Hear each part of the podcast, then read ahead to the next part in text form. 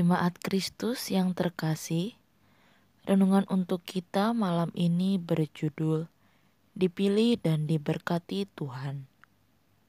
Dan bacaan kita diambil dari Kitab Kejadian dua puluh delapan ayatnya yang kesepuluh sampai dengan ayatnya yang ketujuh belas. Beginilah firman Tuhan. Maka Yakub berangkat dari Beersheba dan pergi ke Haran. Ia sampai di suatu tempat dan bermalam di situ, karena matahari telah terbenam. Ia mengambil sebuah batu yang terletak di tempat itu dan dipakainya sebagai alas kepala, lalu membaringkan dirinya di tempat itu. Maka bermimpilah ia. Di bumi ada didirikan sebuah tangga yang ujungnya sampai di langit. Dan tampaklah malaikat-malaikat Allah turun naik di tangga itu. Berdirilah Tuhan di sampingnya dan berfirman, "Akulah Tuhan Allah Abraham, nenekmu, dan Allah Ishak. Tanah tempat engkau berbaring ini akan kuberikan kepadamu dan kepada keturunanmu. Keturunanmu akan menjadi seperti debu tanah banyaknya, dan engkau akan mengembang ke sebelah timur, barat, utara, dan selatan. Dan olehmu serta keturunanmu, semua kaum di muka bumi akan mendapat berkat. Sesungguhnya aku menyertai engkau, dan aku akan melindungi engkau, kemanapun engkau pergi.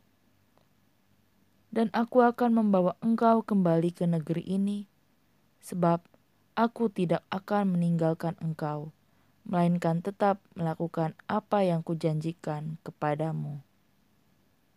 Ketika Yakub bangun dari tidurnya, berkatalah ia, "Sesungguhnya Tuhan ada di tempat ini, dan aku tidak mengetahuinya." Ia takut dan berkata, "Alangkah dahsyatnya tempat ini, ini tidak lain dari rumah Allah, ini pintu gerbang sorga." Yakub dapat dikatakan sebagai salah satu tokoh yang kontroversial dalam Alkitab. Sebab dia dikisahkan menipu ayah dan abangnya. Ia lari meninggalkan keluarganya sebab takut dibunuh oleh abangnya yang ia tipu. Ia pun menipu mertuanya dalam hal pembagian ternak. Walau demikian, ia juga menjadi tokoh yang besar, bahkan ada dalam garis keturunan Abraham dan sampai kepada Kristus. Ia orang yang benar-benar luar biasa secara pribadi dan luar biasa karena berkat Tuhan turun atas diri dan keturunannya. Dalam bacaan kita saat ini adalah awal ketika ia akan hidup dalam berkat dan penyertaan Allah. Janji Allah kepadanya akan memiliki keturunan yang tak terhingga jumlahnya. Ia dan keturunannya akan menjadi berkat bagi bumi.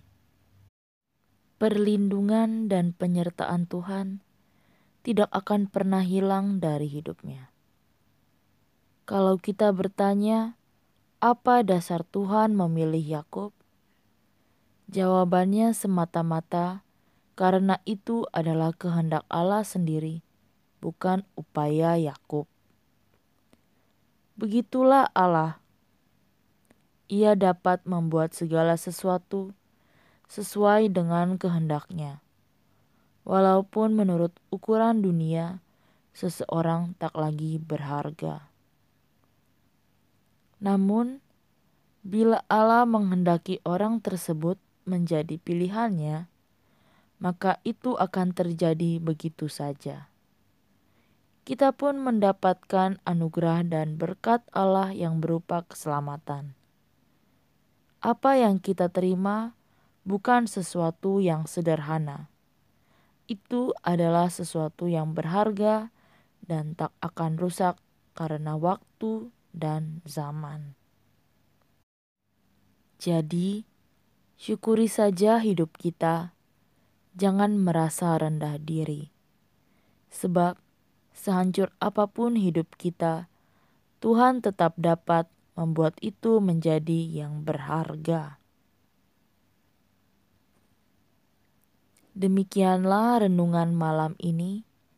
Semoga damai sejahtera dari Tuhan Yesus Kristus tetap memenuhi hati dan pikiran kita. Amin. Jemaat yang terkasih, mari kita bersatu hati menaikkan pokok-pokok doa yang ada dalam gerakan Doa dua puluh satu G K I Sarua Indah. Mari berdoa.